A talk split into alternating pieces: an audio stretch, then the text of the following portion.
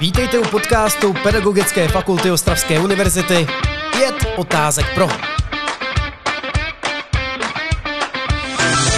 Je tady třetí podcast s názvem Pět otázek pro. A já dnes přivítám prvního dámského hosta a tím je paní doktorka Veronika Štenslová. Dobrý den. Dobrý den. Paní Štenslová se zabývá sociální pedagogikou, pedagogikou volného času, rizikovým chováním dětí a dospělých, ústavní a ochranou výchovou a také resocializací a reedukací. Říkám to správně? Ano, ano. Paní doktorko, já vás za začátku poprosím, jestli byste tedy mohla blíže specifikovat, co všechno děláte a kde tedy pracujete. Tak jak už jste řekl, tak eh, je toho docela dost, ale primárně teda pracuji na katedře sociální pedagogiky na Pedagogické fakultě Ostravské univerzity a zároveň pracuji jako vychovatelka v dětském domově. Já vám děkuji a můžeme se vrhnout hned na první otázku. Jsme u první otázky. Paní doktorko, vy vyučujete nejen sociální pedagogiku. Jak byste vysvětlila svoji práci pro běžného člověka neobeznámeného s oborem sociální pedagogiky? Tak já to zkusím nějak hodně v zjednodušeném podání. Tak sociální pedagogika je vlastně obor, který se zaměřuje na roli prostředí ve výchově, kdy samozřejmě my bereme v potaz i biologické faktory, které uh, ovlivňují osobnost, ale stěžení je pro sociální pedagogiku to sociálno a jeho kontexty. Sociální pedagogika se zaměřuje nejen na práci uh, s rizikovými skupinami jedinců nebo s jedinci sociálně znevýhodněnými, ale cílí také na celou populaci a snaží se o vytváření jakéhosi souladu mezi potřebami jedinců a potřebami té dané společnosti, aby docházelo k nějakému uspokojivému soužití nebo optimálnímu způsobu života vlastně v té dané společnosti a kultuře. Mm-hmm. Pak taky samozřejmě uh, záleží na tom, v jakém odvětví potom ten daný sociální pedagog pracuje, protože ta škála je opravdu široká. Může se jednat o volnočasové uh, zařízení typu střediska volného času nebo nízkoprahová zařízení pro děti a mládež.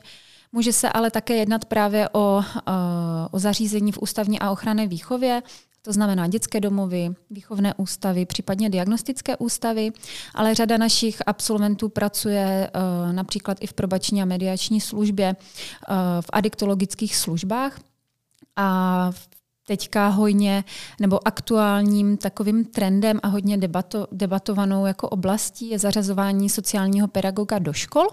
Takže spousta nebo řada našich absolventů už i na této pozici pracuje a, a vykonává vlastně tohle povolání. Mhm, já vám děkuji. Vy už jste zmínila dětské domovy a vy krom svojí pedagogické činnosti pracujete právě také v dětském domově. Jak by si mohl běžný člověk neboli like představit takovou práci? Co to všechno obnáší? Tak, eh, dětský domov je vlastně zařízení pro děti, o které se jejich rodiče z nějakého důvodu nemohou nebo nechtějí postarat. A my jsme tady vlastně od toho, abychom suplovali to rodinné prostředí, když jsme si vědomi toho, že ne všechny funkce rodiny můžeme zcela zastat. Nicméně se o to snažíme do naší nějaké maximální možné míry a fungujeme prakticky obdobně jako doma. Ale všechno to uspůsobujeme vlastně eh, potřebám a specifikům těch dětí, které tam máme. V dětských domovech eh, můžou být děti od eh, zhruba tří let, mm, takže máme i opravdu malinké děti, které navštěvují třeba mateřskou školu. Tak potom máme i děti, které chodí do běžných základních škol. Ty základní školy nejsou součástí našeho zařízení, takže chodí prostě tak jako z domu ráno, odejdou do školy a odpoledne se zase vrací. No a když se odpoledne vrátí, tak my tam vlastně fungujeme tak jako doma, to znamená, uděláme no, nějaké školní povinnosti, úkoly, připravíme se na výuku, řešíme jejich radosti, starosti a pak přijde na řadu nějaká jako volnočasová aktivita, která ne vždycky je teda organizovaná. Opravdu to je všechno na domluvě s tím daným dítětem, s tím vychovatelem, co zrovna, na co je zrovna nálada, co by zrovna chtěli dělat a, a snažíme se je prostě vychovávat k tomu a vést je k tomu, aby potom byli schopni, až z toho dětského domova odejdou, v té společnosti i, i vzhledem k té jejich specifické zkušenosti, teda s tím dětským domovem, fungovat tak, aby, aby byli spokojení. O kolik dětí se tam tak staráte? Naše zařízení má, má šest rodinných skupin, to znamená, ta kapacita je 48 dětí, ale funguje to vlastně tak, že v tom velkém zařízení jsou ještě takové jakoby bytečky, říká se tomu rodinná skupina, kdy na té rodinné skupině může být na jednoho vychovatele minimálně 6 a maximálně 8 dětí, které jsou vlastně každé jiného pohlaví, jiného věku, jiných specifik. A takže ten jeden vychovatel má vlastně na starostu jednu rodinnou skupinu, kde je tenhle počet dětí. Děkuji za odpověď. Přesuneme se na další otázku. Vy pracujete jako sociální pedagog. Jaké předpoklady a charakterové rysy by měl mít mladý člověk, který by chtěl také pracovat jako vy?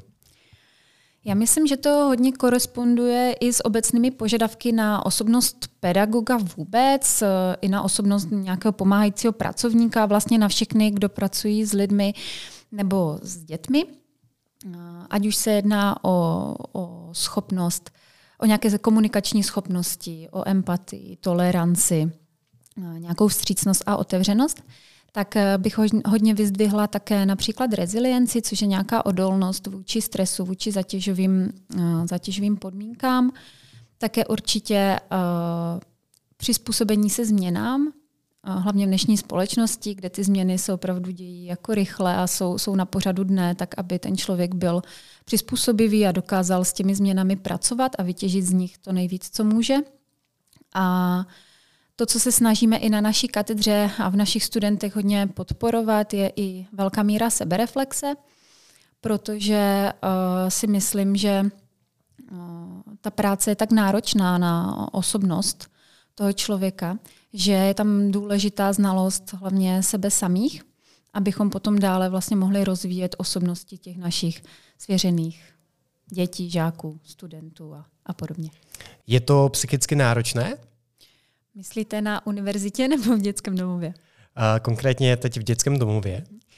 Uh, určitě je, protože ty děti uh, se tam ocitají s různou životní zkušeností, s různými osobnostními specifiky, takže to chce opravdu notnou dávku trpělivosti, empatie a vstřícného zacházení s nimi. Uh, takže psychicky náročné to je, ale pokud eh, člověk v té práci vidí smysl, tak eh, je to o to jednodušší. Jdeme na čtvrtou otázku. Jistě se shodneme, že nežijeme úplně v lehké době. Jaká je rada sociální pedagožky pro aktuální dění naší doby a jak se s nimi podle vás vypořádat? Tak eh, nenazvala bych to asi úplně radou, možná spíše vám můžu říct, jak na to nahlížím já, na nějaký můj, můj názor. A možná to do jisté míry souvisí i s tím posledním, co jsem říkala u předchozí otázky, myslím tím s tou sebereflexí. A já jsem totiž toho názoru, že pokud chceme jako, ať už v roli pedagogů, odborníků, rodičů nebo kamarádů, cokoliv ovlivnit, tak bychom měli začít v první řadě sami u sebe.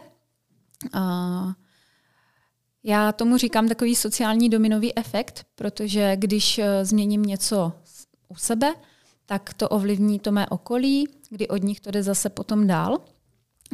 A když není možná ta změna vnější, jakože všechno, co se kolem nás děje, a ať už se jedná o, o jakékoliv problémy té naší doby nebo té společnosti, tak eh, bohužel prostě změnit nemůžeme a nezměníme, tak je vždycky možná ta změna vnitřní.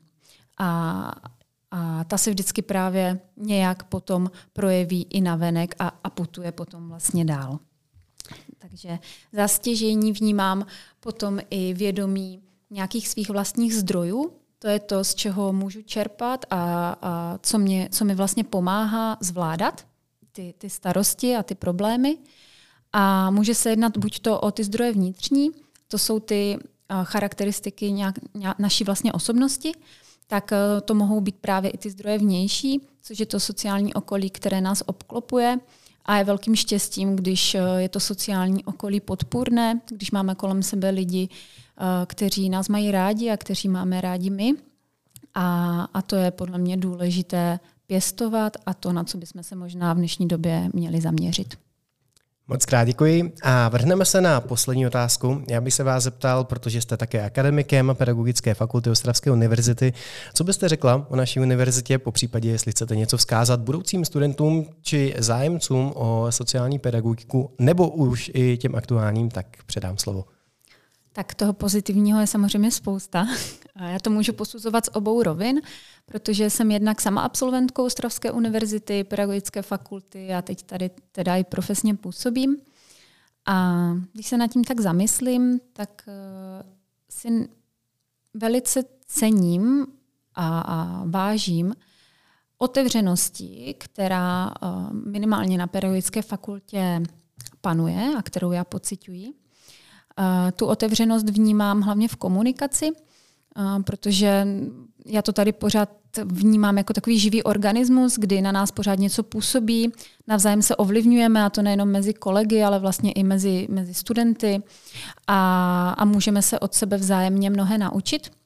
A, takže velice oceňuji i množství odborníků, kteří tady učí a vedou studenty ke kritickému myšlení a k tomu přemýšlet nad, nad problémy a oblastmi v různých kontextech a sdělovat svůj názor otevřeně bez, bez nějaké kritiky nebo strachu z nějakého hodnocení.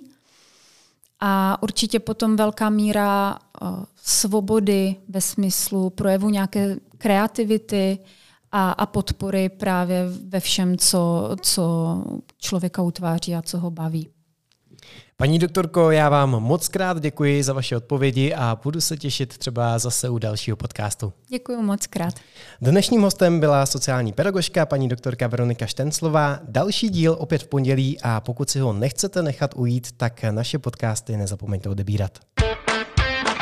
thank you